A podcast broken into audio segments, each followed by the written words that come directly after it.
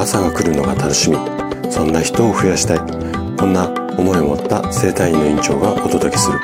大人の健康教室。おはようございます。高田です。皆さんどんな朝をお迎えですか？今朝もね元気で心地よい。そんな朝だったら嬉しいです。毎週日曜日は朗読をしています。で今回朗読するのがここ今さんの父さんの内緒だぞですここ今さんのね素敵な作品が掲載してあるブログの URL を概要欄に貼ってあります。ぜひね、そちらも合わせてご覧いただけると嬉しいです。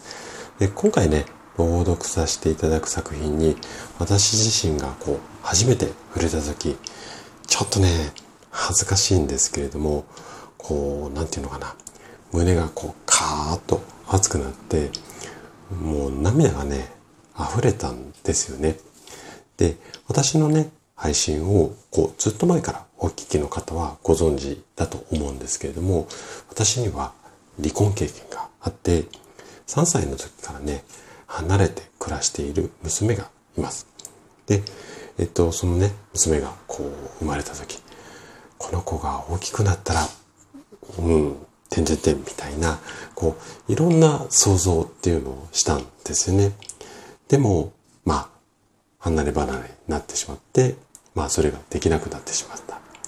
だからこそ、うん、思うことも多くて、まあ、いわゆるないものねだりって言ったら変なんですけども、こういった思いが大きくて、なので、うん、今回のね、こちらの、こう、ここ今さんの作品に触れた時、こう、涙がね、溢れて仕方なかったんですよね。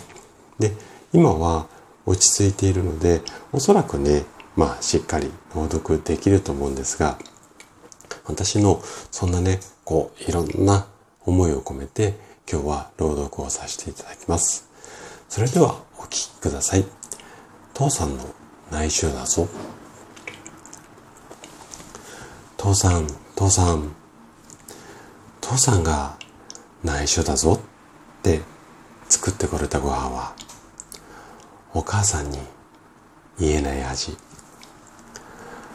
お砂糖たっぷりの卵焼き。ソースがダックダクのカレーライス。父さん父さん。父さんが内緒だぞって作ってくれた夏休みの工作は先生にすぐバレちゃった。来年はもう少し下手に作ってね。そんな約束をするのに忘れてまた上手に工作する父さん。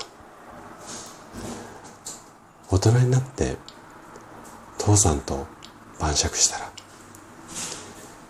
父さんうまいうまいって安いビールをさん飲んでお母さんに怒られた。父さんの行きつけの洗車場。大好きなホームセンターに行った後に内緒だぞってコンビニのアイス。もう子供じゃないのにね。父さんはいつでも内緒だぞって父さんの大好きを教えてくれた。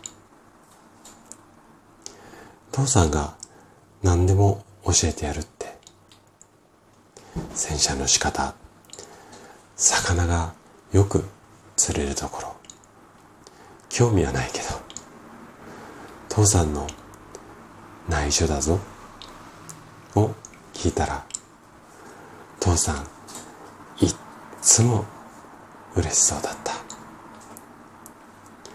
父さん父さん。一緒に暮らした時間よりも別々に暮らす時間が長くなったね。ウェディングドレスの私は豚に真珠と笑ったくせにバージンロードの後泣いてたの。最近聞いたんだ。父さんの本当の内緒。知っててごめんね。尊敬よりも大好きな父さんへ。今年のゴールデンウィークもこっそり内緒だぞ。教えてね。